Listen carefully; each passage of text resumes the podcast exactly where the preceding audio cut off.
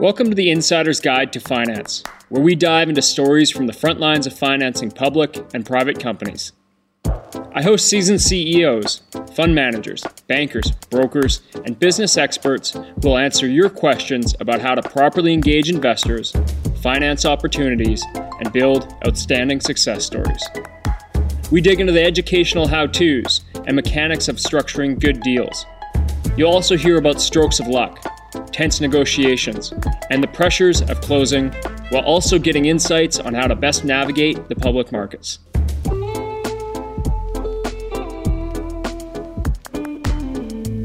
Welcome back to The Insider's Guide to Finance. In today's episode, we're speaking with Aaron Volpatti, a former N H L hockey player turned cognitive performance coach. Aaron has a story that defies odds, and it's made possible by a combination of his determination and visualizations. He's lived through a number of life-changing events and has used deep visualization as a tool to achieve the kind of success that most of us only dream of. I think you'll take from this conversation a real account of the power of your thoughts. As well, you'll get a glimpse into what it's actually like playing in the big league as a pro hockey player. There's some really interesting stories he has. Now retired from hockey, Aaron works with other pro athletes to overcome their anxieties and self-doubts using visualization techniques. His work and advice are highly applicable to those of us who endeavor to be pro athletes as entrepreneurs or executives. I'm sure you'll take a lot of actionable insights from this, so enjoy the conversation. And before we get started, I want to say thank you to our sponsor, Olympia Trust Company. Olympia is an outstanding provider of transfer agent and corporate trustee services and has been supporting the Canadian capital markets for well over twenty years. I can speak from my experience that the team strives to deliver on their promise of making it personal. So thanks again to the team at Olympia Trust Company, and I encourage you to reach out at any time. You can find their contact information in the show notes.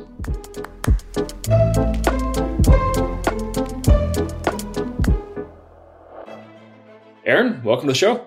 Yeah, thanks for having me, Cory. It's good to be here. I'm looking forward to this interview. You and I got, you know, just a bit of time to know each other, uh, living in the same city of coincidentally, but I think there's so much to talk about, man, with your experience in the N H L, with you now moving in and having to go through like really a huge life-changing event and now focusing on coaching and visualization, which I think is so fascinating and applicable to both athletes and business. With that, man, I want to hand it over to you for an introduction, but then get into this career you've had. It's pretty wild.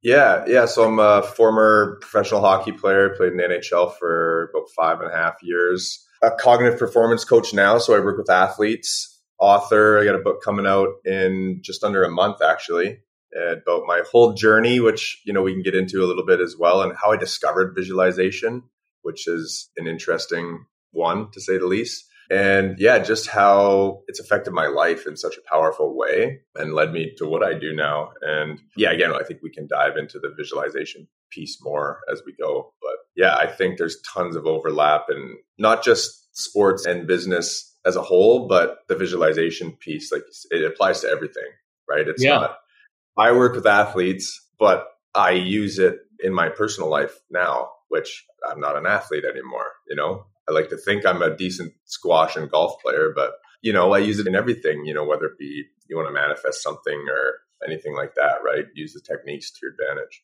So take us back to like to where this kind of all came together. When in before doing this interview here, I did some research on you, saw this like this great video of the history you have.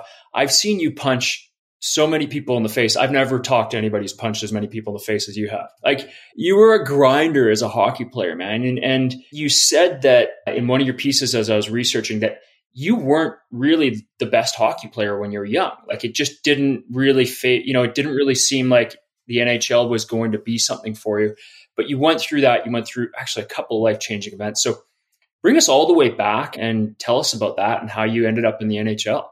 Yeah, man, it's been, uh, how much time do you got? Yeah. Wow. But no, yeah, to, to your point of, you know, being an average hockey player. Yeah, I grew up in Revelstoke, and I was a good hockey player in Revelstoke. I was above average, but, you know, when you get into the bigger cities, I mean, Vernon was a big city for me as a kid, but, you know, Kelowna, Vancouver, and I got cut from all the select teams, you know, not all of them, but a lot of them. Team B C stuff, you know, things like that, where you quickly realize that, you know, you're not in that upper echelon. You're, you know, you're maybe down in the middle kind of thing, right? So I was always a bit of a realist. I mean, yeah, would have I loved to play in the N H L? Like on my thinking as a kid, obviously I did. But yeah, but I, again, I kept it realistic. And for me, the my N H L was an N C double A scholarship. And I'm like, if I can do that, then I've made it. You know, I get a an education paid for. I get to play hockey till I'm, you know, in my early to mid twenties, right? And that was kind of my thinking.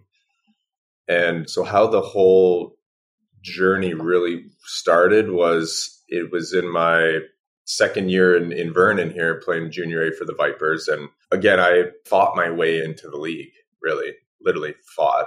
The game was a lot different than two, right? It's, it was a mean, intimidating game. So that was a need for every team to have, you know, a bunch of those guys.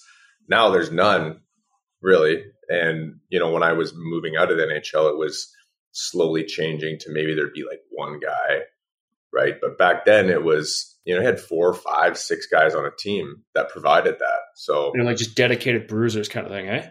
Totally. Yeah.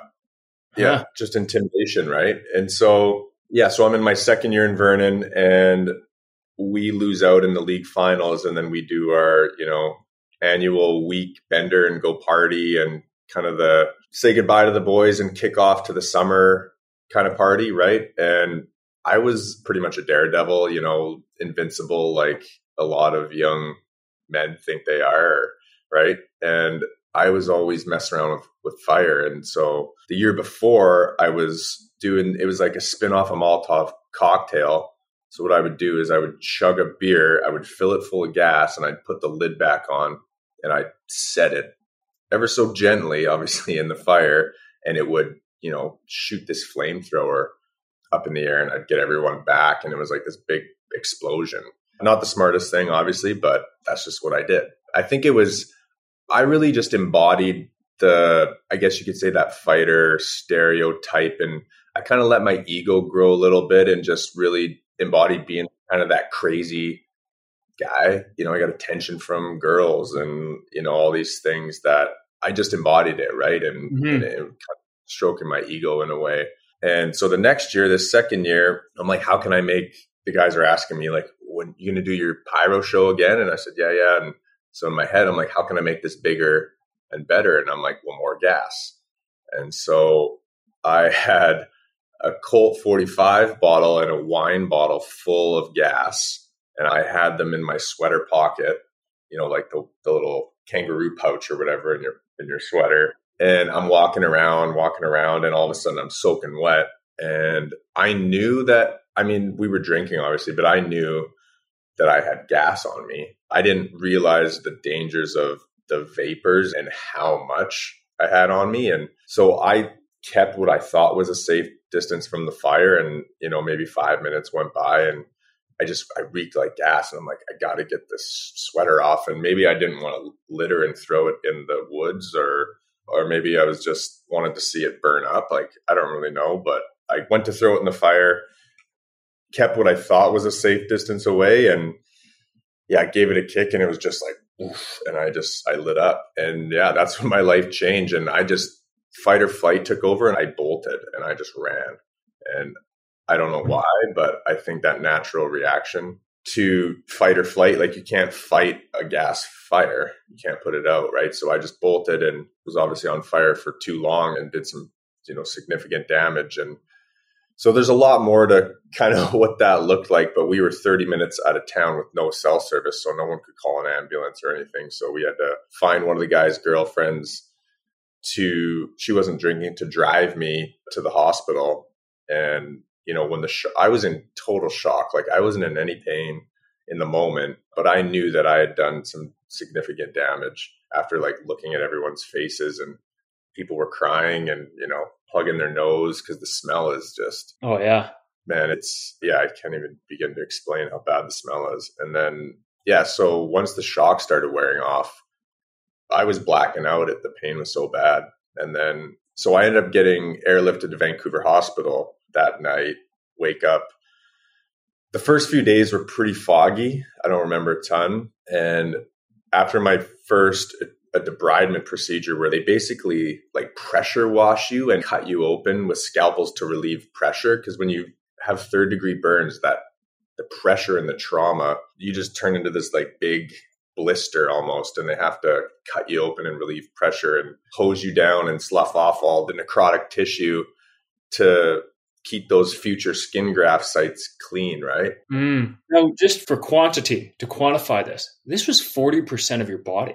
Yeah. So I was forty percent. Well, I was one hundred percent burned. Like my face, everything from first degree to third degree, one hundred percent. But I was forty percent second and third degree. Wow. Yeah. So yeah, like I said, I was on fire enough to do some pretty significant damage. And yeah, sorry, not to get too graphic with your viewers, but I think it, it helps paint the picture where I was in pretty bad shape. And so yeah, it was like the third day, I think, I came out of that. Obviously, you're not awake for this debridement procedure that I'm talking about because it's, yeah, it's, I can't imagine the pain. But so I come out of this procedure and the doctor's kind of relaying everything. He's like, you're going to be in here for a while. You're lucky. We're not going to have to skin graft. It doesn't look like over any of your joints, like you know, your kneecap or your elbows, because that's when you run into problems, right, with mobility. And yeah, he's like, you're making a full recovery. It's going to be a long recovery. And I just remember the first thing I asked was, we have camp in, you know, three, four months. That was the first thing that came to my head because, again, I was chasing that scholarship and I was twenty. So, or I was almost twenty. I was like a few weeks away from twenty years old. So I only had one more year of eligibility left in junior. And I hadn't talked to a single N C double A scout yet because, again, I didn't. They didn't really have a reason to because I was a fighter and I, I could skate and hit, but it wasn't exactly what they're looking. You can't fight in college. So, you know, you had to have other tools in the toolbox. And so, yeah, I asked this doctor and I'll never forget the look on his face. And he just was like, he kind of froze for a moment. Like this poor kid thinks he's, he's going to play hockey again. And he just said, listen, like these recoveries take years, not months. Like you're not going to be playing hockey in, in a few months. And so that was it for me. My career was over. And it was kind of this balance of being thankful that I wasn't, you know, I was going to live a relatively normal life after and have some gnarly scars to tell a story. But, you know, my face isn't going to be deformed, which it could have been. It could have been a lot worse. So I was trying to balance that with, you know, the depressing fact that hockey's over, right? And that's it. What was that mentally like?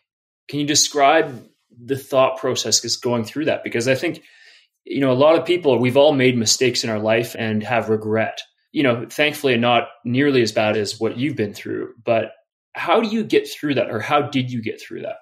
Yeah. So it wasn't great for the first two weeks. I mean, aside from the debilitating pain, that was probably the biggest thing, you know, just constant pain that just never, never leaves. The burn unit is, I always say it's one of the, the most special places, but it's also one of the most terrifying because there's people in there that are fighting for their lives. And it's like people screaming all day, all night. And it's, yeah, so it's a pretty rough place. But so that didn't necessarily help with how shitty I was feeling and, you know, trying to, to cope with this new reality. You know, I'm thinking like, okay, hockey's over.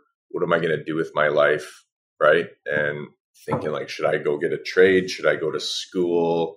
Right. I was really thinking like, what, what should I do? And it was hard not to let that hockey piece go, but I didn't really have a choice, I thought, in that moment. And then everything changed. And for me, like I've had very defining moments or, or like forks in the road of like make a choice and go one way or the other.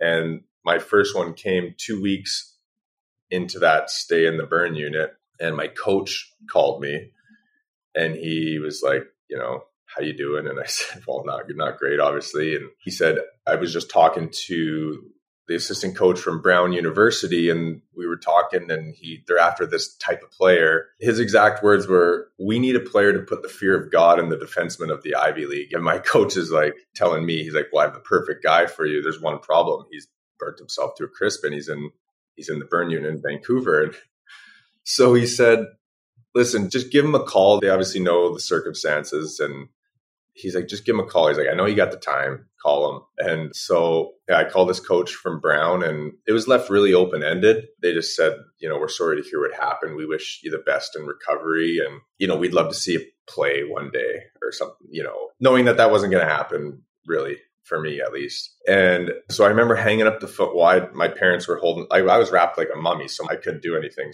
I was bedridden. So my parents take the phone away, and just, I just remember I started thinking and, and talking to my parents a little bit. And I'm like, man, I've worked my whole life to like talk to one scout from the N C double A, and, and here I am. And, and look what I've done to myself. Look where I am. And then I started asking questions to myself of, okay, here's this big list of reasons why they're telling me I can't play hockey. I mean, the list went on and on. It was obviously going to hurt a lot. Infection was a really big risk. The skin grafts were going to be too fresh. Like the maturation and the healing process for those is just long by nature. And so that's going to be too fresh, too restricting. I wouldn't be able to sweat properly from those areas. Right. I was going to be in a full body suit for two years. So yeah, the list just went on and on. And I just, I kept thinking about, you know, how I'd worked my whole life to just have this opportunity. And I just decided that those weren't good enough reasons, you know, for me to just say, I'm going to stop playing hockey. And so, yeah, that's when I made a choice that day. And I just decided, no, that's not going to be me. And again, if you're telling me that it's going to hurt too much, it can't be worse than what I went through, you know, for the last two weeks. And if I get a, you know, really bad infection, I'll deal with that when the time comes. And, you know, that was kind of my thinking. I was really willing to die before I quit after I made that, that choice. And so I did, I made that choice. And then, but you got to remember, I was bedridden, so I could not move. So all I could do was think all day. And prior to that, it was trying to deal with the pain mostly and battle through that, but also just focusing on all the negative stuff, right? Like, you know, what's my life going to look like? Just feeding that negative voice. And for me, I had to flip that. And that's how I discovered visualization. So people ask me, you know, how did you discover or come across visualization? And this is how. I didn't really have a choice. And, you know, I had heard about it and yeah, things like that, but I never like had, had read up on it or anything like that. Being bedridden, not being able to move, not being able to engage with anything other than what's in your head. Right. Yeah. Wow. That's how it happened. And so I, I visualized religiously, like all, not all day long, but, you know, multiple times a day for a significant time of just, I figured that was the only way out. It was the only way out for me because I couldn't move. So, right. I was trying to do chin-ups on my, there's like a bar on the top of the beds in the burn unit. So eventually I would start trying to do chin-ups, which like, I lost probably forty, fifty pounds in there. I couldn't do one chin up and my hands were raw. So, I mean, after a week or two after that, that's the only thing I could really do movement wise. But yeah, man, I would just, I would visualize everything that I wanted to. And I soon realized that thinking about it was one thing, but creating like the experience in your mind was so powerful and, you know, having it vivid and, you know, almost like a movie, which is actually what I teach now, right? Is like that, that movie, right? The story, the story work visualization. But I didn't realize this at the time, but I would visualize three things. I would visualize, the first was healing. I knew I had to heal to, to be able to play. So I would spend like, yeah, I would spend a long time just visualizing like healing from a cellular level, like, hmm. you know, myself being nourished, those skin graft, those third degree burn areas shrinking, shrinking. And people think I'm crazy, but I know that that helped me get out of there sooner than I was supposed to because I left way sooner than they told me I was going to leave. The second thing I visualized was coming back to play in the home opener that fall with the Vipers. So again, you know, creating that experience, putting on my gear, being around the guys. What do I see? What do I hear? What do I feel, smell, taste, every sense, you know? And the last thing I visualized was signing that commitment letter to Brown. And I, you know, visualized myself being on the phone, talking to the coach from Brown, talking to my parents and feeling the joy, you know, especially after coming back from what I had been through. And feeling the pen and the paper, signing that letter and seeing it and just, again, making it very real and creating more of an experience than a thought. And it worked, which is, there's a lot more to the whole recovery that year. I mean, I had kidney stones the day after I got out of the hospital. I had an appendectomy that summer. They had to cut through my skin graft to get it out and stitch the skin graft back up. I was on crutches coming to and from the rink every game. Like, I was holding on by a thread. And, you know, I knew that Brown was coming to watch me play. Like, this is when you could get shot up with every painkiller you wanted. So just to play, I was getting Toradol, Cortisone, just so I could play. And, you know, I could barely walk. And so the doctors were right. I shouldn't have been playing, but. Where do you think you got that defiance and that just persistence to push through, the perseverance? Yeah, I think I definitely had a starting point in my life with my parents. You know, my dad especially taught me to, I guess, stand up for yourself, and in that, stand up, you know, for what I believed in. And I think that was definitely instilled in me at a young age. But really, the defiance came with this such determined purpose of, like, again, I was willing to die before I gave up on that scholarship. And so there was just no other option for me. And again, the pain, yeah, I, that's just something that I battled through because, again, there was no other choice or option for me. So that's more what it came from. But I did have, I think, a higher starting point in life with my dad, and especially in how I was raised. But hmm. So take us from Brown and into the N H L. I'm very curious about this, and I'm sure the listeners are as well. Like, you somehow you push through, and then you're on the doorstep of being recruited into the N H L. And there's a few things that when we talked off record before that I thought were really fascinating about that experience. What was it like when you first got into the N H L, and what were those five years like? Yeah. So this is where I had my other kind of defining moment. When I got to Brown, well, first of all, when I got my scholarship, I shut it down for the season. So I You know, I think I played like twenty games my last year at junior, and I got what I set out to do. And then it was like, okay, I need to, my body was clearly fighting back and had all these issues going on. So I chilled and got healthy. And then I went to Brown, and yeah, honestly, because you got to remember, that was my N H L. I had made it. So, and my perspective on life had changed a lot too. And when you go through an experience like that, you know, it wouldn't have been much longer before, you know, I could have died, right? So yeah, perspective on life had changed. So I got to Brown, and I just, I just had fun, man. Like, I worked my ass off. I was, you know, in the best shape on the team and played my role, played that third, fourth line role. But yeah, I just enjoyed the U S college experience and had a blast, and yeah, and soaked it all in. And so I didn't think hockey was going to be an option. I never even crossed my mind to play hockey after that. And my next moment came after my junior year. We finished our season, and the assistant coach came up to me and he said, you know, have you ever thought about playing pro hockey? And so I was twenty-four at the time. So, you know, most guys are already there, right? And so I laughed and I said, no, I've never thought about it. Why? Well, I don't have a reason to think that I would play pro hockey. And he said, you know, we've had some, a few American League teams, which is the league below the N H L, ask about you. And I was like, wow, okay. And he said, I think you could have a, you know, a solid five, ten year career. And in the American League, if you really worked on your game, and who knows, like, maybe you get a shot in the show one day.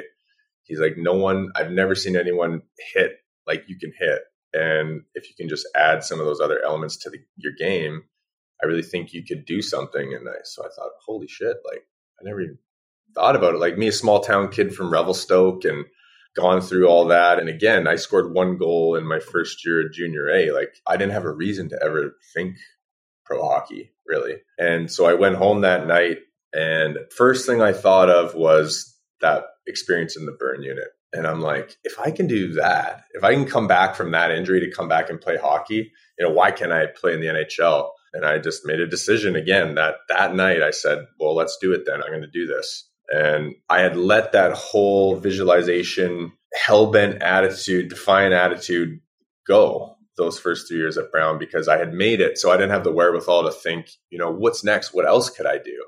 I was just too young and immature. And but when I had this moment, I went back and I thought, okay, what do I know? And it's the power of the mind and the visualization piece, right? So that's, I reverted back to all of that. I called my parents. I'm not coming home this summer. I'm going to live at the arena. and I'm going to make sure this happens. And I did. And it's just, yeah, it was just crazy how it, it proved itself true another time for me. And I've had more of these moments after retirement. But yeah, so in one year, I went from no one in the N H L knowing who I was to my last year at Brown, everyone, and, you know, having multiple contract offers and having this crazy senior year. And, and it just, it took one good year and then I was off. So.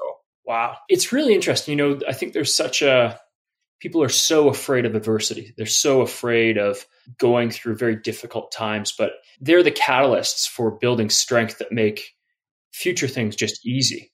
And then when you face that adversity again, it's like, oh no, I've been here. And so I think it's such a great story of it, because like everybody needs to hear this and be reminded of it, because I think they can all reflect back on when they've gone through hard times and the strength they pulled out of it.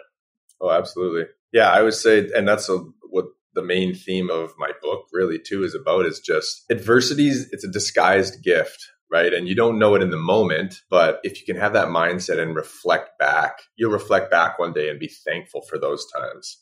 And you know, I think visualization especially can help you unwrap that gift, if that makes sense. And that'll help you, you know, have the confidence and trust in your journey of where you want to get to or go to. And then you reflect back and you're like, well, I wouldn't have done this without the adversity piece, right? And so I think, yeah, it's, it's hugely important. And a lot of people, you know, we shield ourselves from it. We shield our kids from it. I don't think that's right. I think that's a mistake. Yeah. Yeah. yeah, I think it's a huge problem, actually, to be honest, in this in this world. Yeah. Okay. I think it's a massive problem. I'm not advocating you go play with fire and light yourself up, but, you know, life's going to happen, man. And whether you like it or not, that adversity's coming. And so, yeah, you can't shield yourself from that or shield our kids from it. So I've got a question about, I want to talk more like about your experience in the N H L. I think it's because it's it's really interesting. I'll be frank, I'm not a huge hockey fan, but I think it's a fascinating world. It's a fascinating industry. And one of the quotes that I saw was Daniel Sandin. He said, "You're a true competitor, a fierce player on the ice and a great teammate off the ice." And it was the nuance between on and off the ice where I was like, I wonder what the difference is there. And, and tell me about those experiences and, and what was it like on the ice and then in the team room kind of thing? Yeah, I think for a lot of guys, myself included, especially with the role that I played, was, and a lot of fighters and enforcers will tell you the same thing. You have to be a totally different person on the ice than who you are off the ice. So you almost live to, you have an alter ego essentially. And, wow. Okay. Right? Well, you do, because you can't. And for me, that was always a struggle with fighting, especially like, so there's two ways to have a fight in the N H L or professional hockey, and which is less prevalent now, but it's, you know, you're trying to set the tone for a game or you fight the other enforcer. It's, it's almost like a pissing contest a little okay. bit, right? I'm tougher than, I'm tougher than you, but it's more like I want to give my team the early edge and we're going to get in the fight. And so you line up beside each other and you say, hey, you want to go? And say, yeah, yeah, okay, sure. And you square off and you do the dance and, and you fight.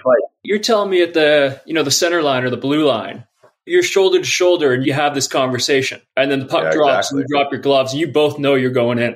And you're going to trade bare knuckle punches in front of twenty thousand people. Yeah. Amazing. And, and so for me, that was always a really tough switch to turn on in those type of fights, because I mean, for a lot of reasons, you don't want to get knocked out in front of twenty thousand people. And for me, I'm not a huge guy. I was fighting guys that were like four or five inches bigger and forty pounds heavier. Right. So I'm like, you know, if I get hit the wrong way here, I'm going to be sleeping, and I don't want to get A, sent down to the minors because of that, and B, have a concussion, and C, get embarrassed, you know? So yeah, you have that.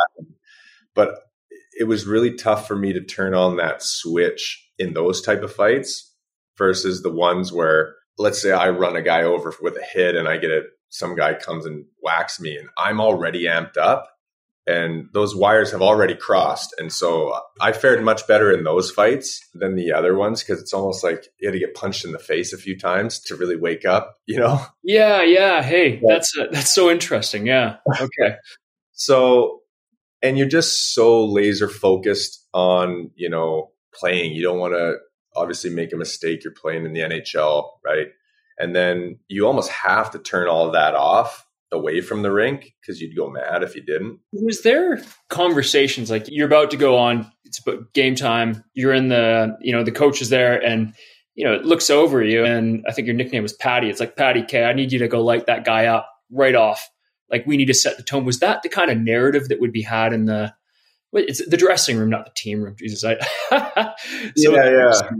It wasn't really like that. It was more just you as a person in that role, you already know if there's someone that needs to tended to, or, you know what I mean? Or if they got to tell you, then you're probably not doing your job. I think that existed more even before my time where they would say, hey, you know, but again, it's pretty, the writing's on the wall for who, you know, you're going to maybe match up against, or if there was, a, say, a guy laid a cheap shot on one of your better players in a game prior.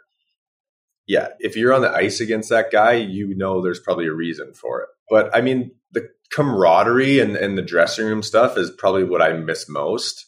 And, you know, it's like that brotherhood and you get to, yeah, you get, get to be you and be around the guys.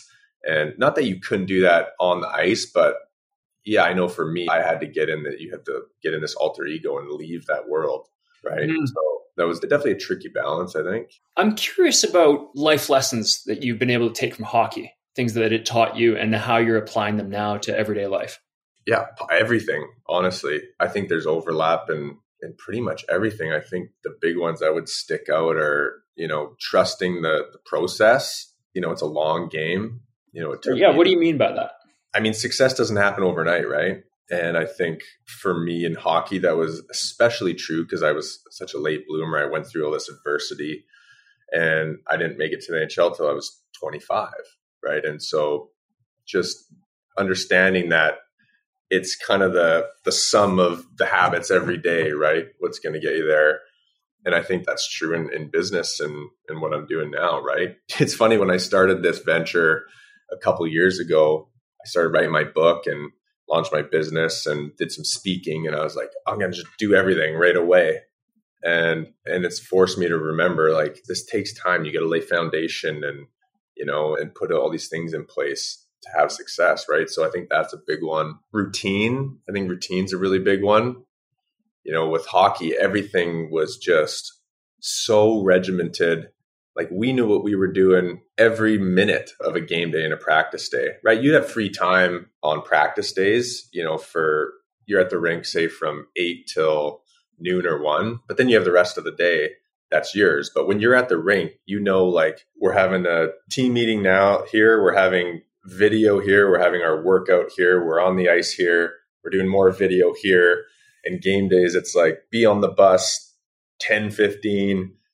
We're going to eat at this time. We're going to meet. Like, everything is just very regimented. And so we, you're forced to have routine through that. And I think that served me well after hockey, is just having those routines, especially in the morning for me, is a big one, and kind of like winning that the day early and, and setting that intention. Right. So I think that's a big one. Yeah, there's so many. I mean, I think the grit in hockey has spilled over for me into professional life and business, and just sometimes it's just about putting your head down and doing shit other people don't want to do to be successful. And I have that mentality. And I think that, I mean, even in your world, you know, the successful people, a lot of times they're just so determined and they're doing stuff you don't want to do, whether it be getting up early or, you know, taking care of your health, or, you know, doing some extra education at ten o'clock at night, or when you got to put the kids to bed and you don't have any other time. And they're, you know, it could be anything, but I think that's a big one too, is just, there's not really a secret really to success, right? It's just, it's so true. It's just put in the time. What are you willing to do? And understand that this is going to take a while and it's going to get uncomfortable, and most people can't handle that. And that's the reason that, you know, they don't end up getting maybe where they want to go. You know, that reminds me of, I think it was Muhammad Ali saying that he hated every moment of training, but he was just doing it. You're not supposed to, to be you're not supposed to enjoy it. Yeah. Yeah. Yeah. Yeah. You're not huh. supposed to enjoy it. Yeah. He had a good one too, that I use a lot of his quotes, is, this might be verbatim, but it was like, people always, yeah, I can't, or no, he said, under people only see me dance under the lights. They don't see you know, me out on the street at night, in the ring, in the gym, when everyone else is sleeping or whatever. That's not exactly what it is. But yeah, basically saying the... people only see the finished product. Yeah. Right. And they think, oh, you know, how nice for that person. They must have just got luckier. They got everything handed to them. And sure, that exists in the world. But, you know, again, they just don't see the process, right, that went into the outcome. And you like countless hours that to be who he was, or like, I know I read, I'm not Muhammad Ali, but I resonate with that where, yeah, like really I made it because I went through shit and did shit that no one else would do, really. Yeah. Because I wasn't that good. I had to go through that in order to find that in me, right. And, and push through that and make it through, with that. So let's talk about, I think a, a very pivotal time in your life and your career. And that was when you got injured on the ice, a neck injury, and your whole career and identity was effectively upturned on the spot. Yeah. What were the days like after that? The days, the weeks, the months after that? Because I think that for people who have businesses and things go sideways, or a career and it goes sideways, a marriage and it goes sideways, our identities are so deeply tied to that status quo that we knew. And when it gets turned over, it can be devastating. So how did you handle that? And what were some of the experiences like? Yeah, so that was probably the toughest time in my life was after hockey, and just not knowing how to deal with the, like even the spiritual and emotional adversity. I'd gone through a lot of the physical and mental adversity and, and dealt with that. But yeah, the events for me after retirement just kept, they kept hitting me hard. And so the first was obviously this neck injury. And yeah, you're a hockey player for thirty years and it's over like that. Right. And it's, it's like you said, that identity is stripped away. And so you really, you lose that, you feel lost. And a lot of guys that retire from the game struggle with that. Right. And, but it's not just athletics, right? It can be anything. If you have an identity and it, it gets stripped away from you, whatever, however that happens. Yeah. It's tough to deal with. So I had that. And then through all of this, I had like family disease, some scares, you know, health wise, I was going through a divorce. It just kept piling on for me. And I got to a point where I was at such rock bottom. And I'm like, man, I like two years ago, I was playing in the N H L, you know, happily married, all these things. Life was good. I didn't have a care in the world aside from, you know, some of the anxieties with fighting in the N H L and what that looks like, which is a whole other thing. But, you know, otherwise, you know, life was great. No adversity, really. And then it just kept piling on, piling on. Right. And, and I was kind of like, how did I get here? Like, what happened? It just happened. It seemed like overnight. Right. And it was, it was quick. And so for me, I had to go. And this is, a, again, another just moment where I had to go and I, I used, you know, those experiences of adversity in my past. And I'm like, okay, what do I know? And it was the power, again, of, of the mind, and stop wallowing in, in your shit and focus on what's good in your life and what you want to happen. And as soon as I did that, everything changed again, right? And I met my now wife like a month after that. And for me, after retirement, I was seeking out some of that physical adversity. And so this is when I worked in wealth management too. So we have some overlap there. It was just a really bad time in my life to be starting a new gig, let alone, you know, like an office gig that I had no experience with. And the right. walls around me were just crumbling down. Yeah.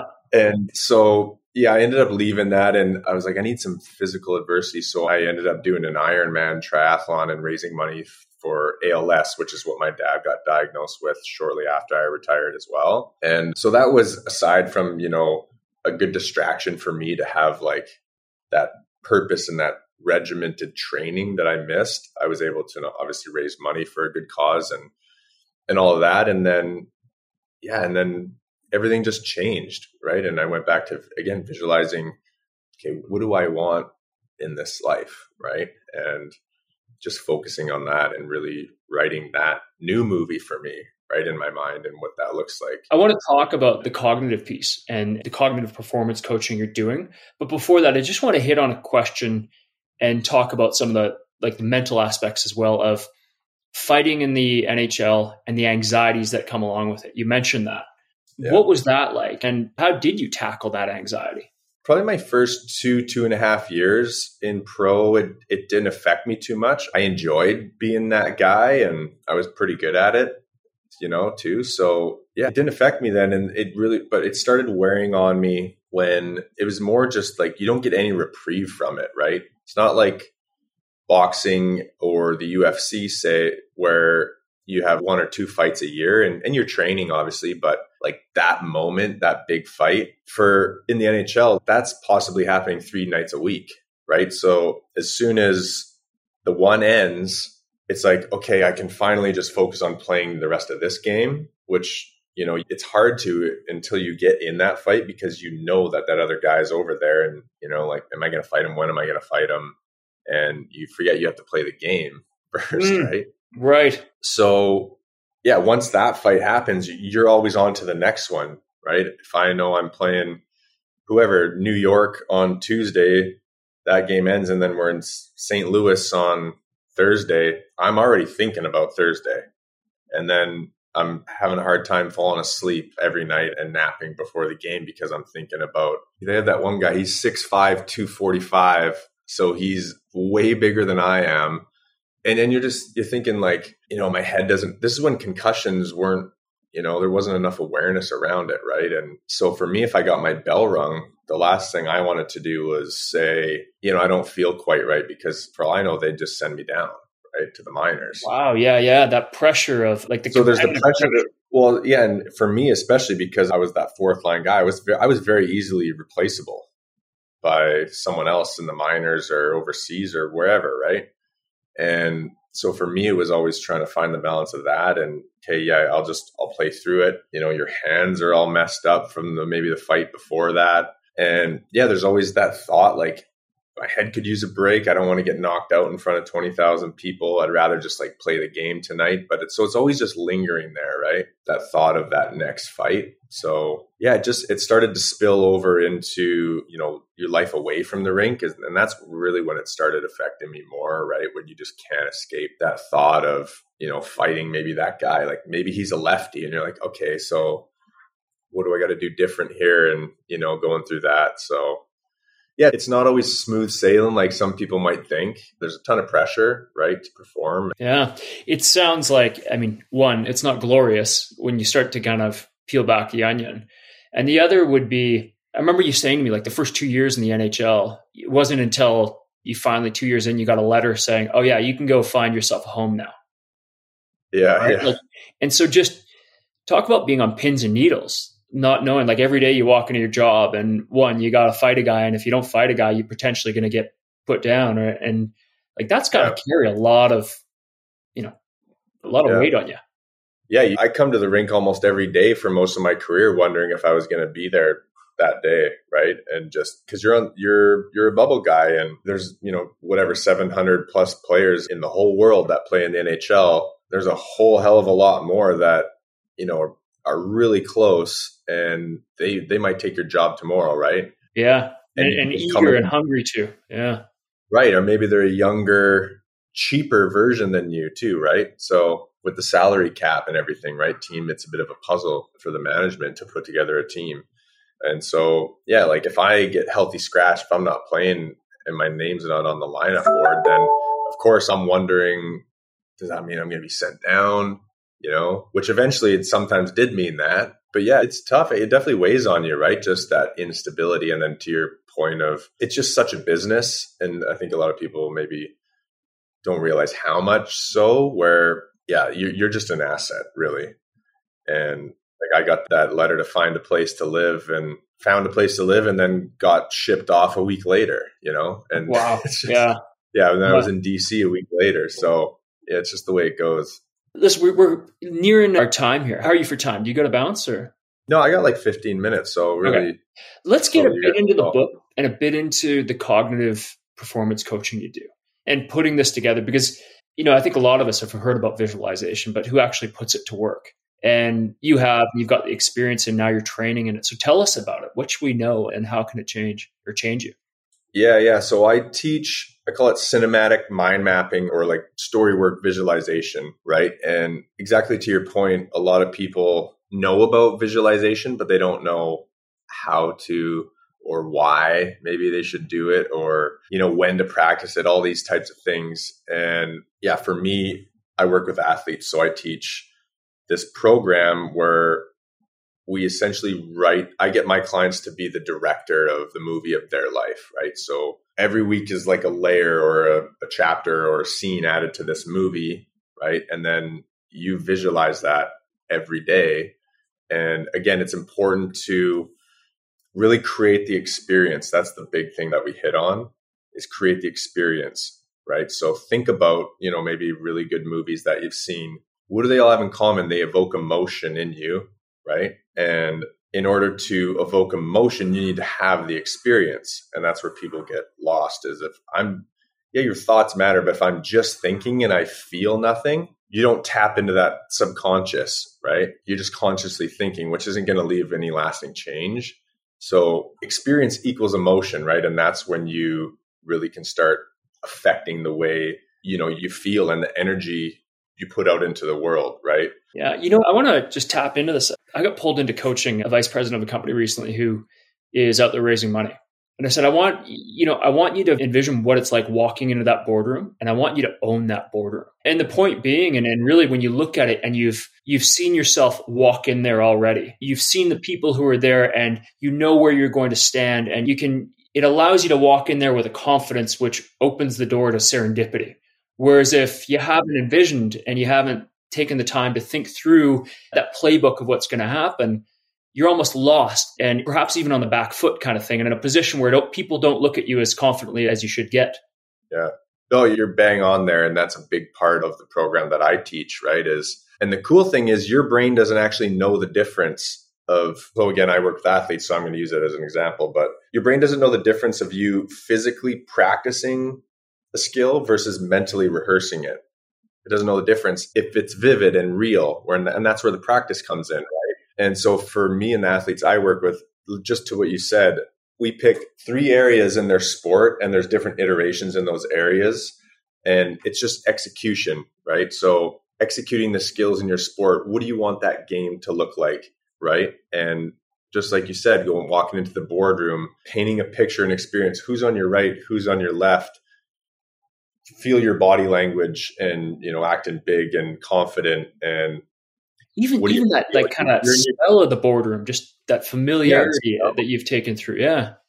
You're in your best, your clothes are all your best get up, and you feel good. And yeah, you rehearse and through the presentation, and you even like rehearse and visualize how you feel like emotionally, right? And sit with that. And the cool thing is, again, going back to, to, to the athletes, when you get in that game. So for example, if I knew I, we were playing Harvard on Saturday, then I go through all those areas that whole week, and I'm playing in Harvard in my head. So I know what the rink looks like. I know what it smells like. I know what the jerseys look like. So when I'm having those battles during the game in my mind, it's against Harvard. And so what's my brain going to do when that puck drops? It's going to go, oh, we've already been here like hundreds of times, right? And so right away, you you reset back down to here, and you just go play on autopilot, and you don't have to think anymore. I was just going to say, you don't have to think. Yeah. Because you don't want to be thinking during it. If you're thinking during a presentation, you're screwed, right? We've probably, I've been there, you know, giving a, say, giving a talk or something. You can't be thinking during it. You, yeah. you know, you want to be on that autopilot. And how do you get that confidence? It's that rehearsal piece with the visualization that can really help. So I think that's totally bang on. So that's where it would spill over right into everything. What do you have for your day? You got a meeting? Yeah, well, okay, walk through that and rehearse it in your mind and paint a picture and create an experience. What does it look like? What do you want to happen, and, and see it happen, right? What about habit? We talked a bit about that earlier, and about that routine and habitually coming back to visualization. How do you suggest people go about that? Yeah, that's a good question. I think habits stem from the mindset first, right? And I, so I say, you know, grit. How do you, everyone needs grit. And, but a lot of people think of grit as this physical attribute, but it lives in the mind first, right? So that grit mindset, that's where this visualization can help with, and the story work visualization, where if you can create such a vivid movie of where you want your life to go, and if you have a purpose behind that, in what I teach, we define that purpose because it's very important. If you don't have the purpose behind it, your brain's going to go, I know what you really, we know what's up here, right? You need to have that purpose. Like for me, it was to set out and prove everyone wrong and prove myself right and honor that dream that I had, right? And it was so powerful that there was no other option, right? So if you don't have that behind this movie that you're visualizing, it just doesn't have nearly the same effect. So I think that's where the habits follow that, right? You can't just, it's like diets and New Year's resolutions. There's reasons they don't work. It's because you've temporarily changed these habits or these physical actions. But again, your brain, those subconscious pathways are always, you haven't changed them. So you fall off and your brain goes, we know who we really are, right? And so, you, yeah, you need to evoke that lasting change. And if you, again, with the visualization piece and, you know, even with the manifestation, changing your energy that you broadcast out into the world makes a huge difference, right? And that with that, and that allows you to have that grit mindset, which then allows you to put in place different habits where you have it for a reason. And that's because, you know, you have such this trust in this journey of this movie that you've created in your mind, and you go live that every day, and you're making sure that you're on the right path in order to get there, if that makes sense. Absolutely. Yeah. I think it's the kind of thing that needs, well, it needs the kind of people like yourself who have lived it to start teaching it more and more, because it becomes, I think it's such a powerful tool. And it's actually something like, yes, I've heard a lot about it, but I've never put enough of it into practice. And now having met you and, you know, come across the work you do, I'm like, you know what, it's, I think it's time to start bringing more of this into even just what I'm doing professionally and personally. One thing I'm curious, one thing I just want to do is we're wrapping up. I want to get your final thoughts. But before that, I'm just going to mention your book. It's called Fighter, Defying the N H L Odds. And so that's coming out soon. And I'm looking forward to reading it. It's a really cool story. Otherwise, to wrap up, final thoughts for us and, and for the audience. Yeah, I think we've hit on a lot. I would say final thoughts are your thoughts matter. And, you know, if you can create an experience with those thoughts, you're going to evoke lasting change in, in your brain and in your mind of, of where you want to go. So, and just, it doesn't take a lot of time, you know, the visualization piece. And, and that's the other thing is that, especially with, you know, with athletic performances, everyone's ninety plus percent physical training, which is still very important. But if we know that the mental side is arguably more important, then there's this big imbalance, right? So just, and I think for athletes especially, right, is focus more on that. And with everyone in general, this isn't something that takes up a lot of your time. If you can do it five, ten minutes a day, and again, just spend a few minutes on thinking about a movie. So create an experience of that ending of a movie, say what you want your life to look like. Maybe it's more wealth. Maybe it's better relationships. Maybe it's better health. Be that person and, you know, live that in your brain, because your brain, if you can create an experience, it actually, again, doesn't know the difference, right? So what happens then, you in the present are being that person in the future, right? And you walk around as if that's already happened. And therefore you project this different energy, you make the right choices, and you have different habits because you've already created that experience, and your brain, again, doesn't, it thinks it's already happened, right? So again, that's a long-winded version of your thoughts matter. And that's kind of why they matter, right? I think yeah, when, when I go through our interviews, I think of, you know, what can the titles be for these? And, you know, one of them to title the interview could be like thoughts matter and how to put it to work kind of thing. Yeah. But anyway, I'm really grateful to meet you. I think it's awesome that, that we yeah. crossed paths, and thanks for your time. And I'm sure our, our listeners and viewers will enjoy this. Yeah, yeah. No, thanks for having me. And hopefully we, we cross paths again. Maybe you guys spend some more time in the Okanagan here. So yeah, I'll be here. Right on, man. Thanks, Aaron. Okay, thanks, Corey. Take care. Thanks for listening to this episode of The Insider's Guide to Finance. If you enjoyed what you heard, please share this with your friends and colleagues so they can benefit as well. You can also subscribe and leave a review on iTunes or the Play Store. Your support there is really appreciated. For future episodes, if there's a question, topic, or specific person you'd like me to interview, feel free to reach out. You can connect with me on LinkedIn or through my website at creative return dot c a.